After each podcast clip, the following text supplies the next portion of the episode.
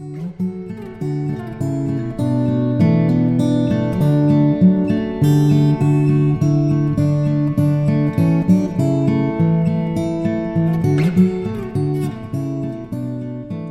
to Maclay School's Few Minutes for Families podcast. This is James Milford, head of school at Maclay School. We know our families are busy, but never too busy to learn more about their child's opportunities and ways to partner together to better prepare them for the challenges and opportunities of tomorrow.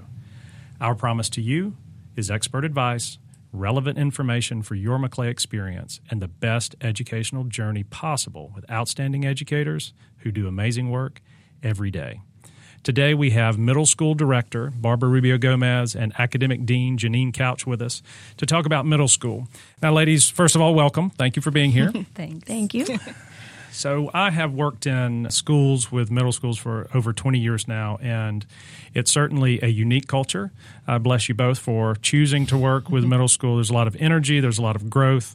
Each division, and this is one of the things that I find really interesting about working in a pre-K through 12 school. Each division has its own personality, and uh, but one of the things that we focus on here at Maclay is one school. So the middle school is certainly a part of the whole uh, conversations between fifth grade and sixth grade, and conversations between eighth grade and ninth grade to make sure that as our students go through our process, they're better prepared than anyone else. So, if you would, as we think about the middle school as a time to discover and learning how to be a successful student, I know that you've been working with blue classes, focusing on advisory, conversations about executive functioning this year. What does a great middle school culture look like? And what would our parents expect as middle school parents coming in? I will say that middle school is the time for us to make mistakes, and thankfully, we have a great faculty that understand that process. They love the middle schoolers. You know, middle school is a sweet spot. I always call it the sweet spot because it is right in the middle between the lower school and the upper school. So when our students are coming in, they're learning, you know, more independence, more freedom, and with those independence and freedom comes responsibility. And a lot of times we tend to, uh, maybe a person from the outside might think that a middle schooler should come in with a set of skills or may come in knowing how to do certain things. But the middle school here at Maclay, our faculty do a phenomenal job in understanding, first of all, the value of how middle schoolers think, which is very unique, and also understanding how to be patient and understanding that the students, it's important for the students to to go through the process of being a student, of how to study, how to be organized, how to have, how to explore also, you know, we want our students to be able to be challenged, be challenged appropriately. We want them to be exploring what are their interests, which is why it has led us into these us expanding our blue classes. So, what does blue stand for? So, it's balance of learning, understanding, and exploring. Got it. So, with our blue classes, we have various courses that have grown. You know, just this year we have different courses like I Innovate, forensics. We have expanded our arts, where now we have 3D art classes. We have orchestra, which is very exciting. We have exploratory band, which is very exciting as well.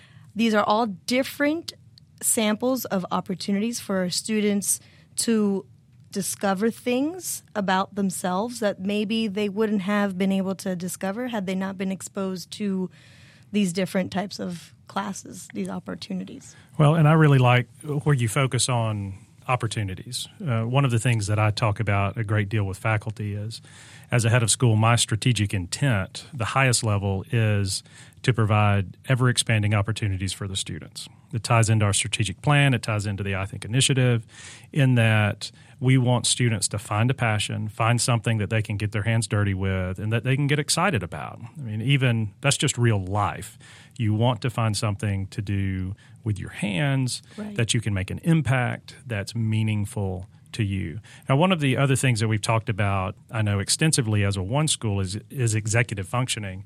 So, Janine, what are we doing in the classes or in advisory that re- is really focusing on that? Yeah, well, if you've had a middle schooler, and all three of us have, you know that organization, planning, goal setting, a lot of that is really half the battle, I think, of being a middle schooler. Last year, when we were having conversations about best ways to support our kids, we kept circling around this idea of if only we could help them to be better organized, if only they could plan and uh, figure out how to study. And that led into this conversation about executive functioning skills because all of those abilities we were talking about, you know, goal setting, making a plan, um, starting a task, sticking to it, those are all executive functioning skills. And those are the skills that help us to manage our everyday lives. And what we know is that kids they don't always naturally learn those skills on their own, but every kid benefits from the direct teaching of that. So, what our focus is, is faculty, students, everyone having a conversation about how to help our kids to not only learn content but how to study. You know, we want them to be stronger, better students on their own and to have a clear understanding of who they are as students. And so that's happening, a lot of that's happening in homeroom in a time we're calling personal learning time and also in our content classes too. And the teachers, by the way, I should say, are doing a book club for the year on you know studying this idea of neuroeducation and executive functioning skills and how those fit into content classes. So it'll be this nice parallel conversation with faculty and with students, and it should be really exciting. No, that's great, and it, I would say that's one of the things that excites me about working in an independent school where we have the freedom to be responsive to what we're seeing in the classrooms in terms of the feedback we get from families, the feedback we get from our students, so that we can tailor make a, uh, a curriculum, obviously within the bounds of what the upper school demands in terms of performance and rigor and preparation, but certainly meeting our students where they are. And that ties back to the mission for me. Uh, many of you have heard me say before that my favorite word in the mission is the word each. All of these things in the middle school, I can certainly see how both of you have worked very hard to tailor make and design a program that meets each student where they are and pulls them forward at a high level, but also at a basic level of just can you organize your notebook? Can you turn your homework in? Those sorts of things. Well, before we close, uh, any advice from each of you for a middle school parent uh, helping their student be successful? I would say that I like to remind parents that middle school is the time for give some more wiggle room for failure because the only way that a student will be able to really learn is through actually making the mistakes. And we need to keep in mind that the students, you know, middle school is all about the process. So sitting back and just kind of playing a little bit more of behind the scenes, um, taking behind the scenes seat, I think is very helpful guiding the students, but not being so much in the way where you are not allowing them to go through that process. Allow them to make the mistakes because that's the only way that they're going to be actually prepared for their future. Yeah, I would say, first of all, I I like to be very sympathetic with the middle school parent because middle schoolers are absolutely crazy for three years sometimes. It feels that way.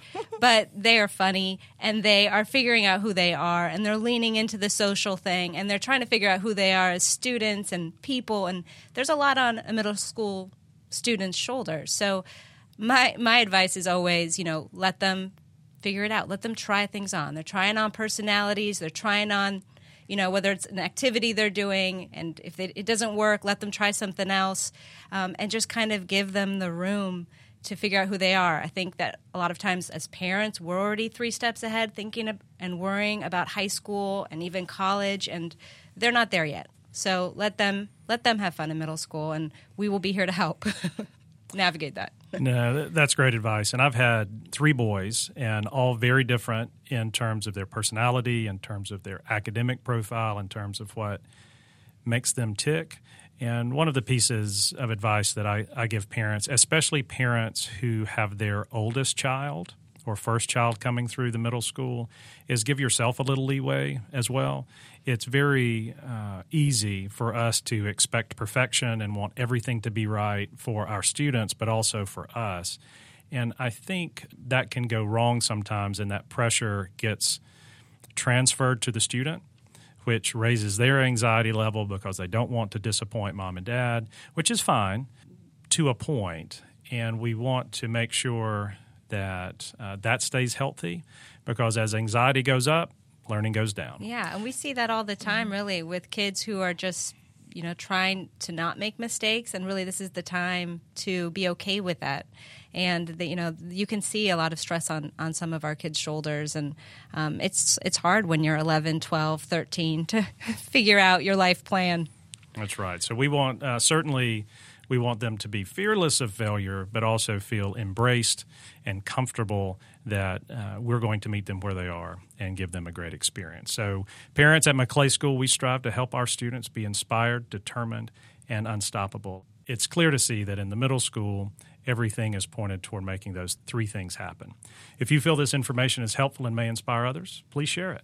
Also, if you have any topics or questions you would like covered in the few minutes with families, please email podcast at maclay.org. Until next time, ever forward.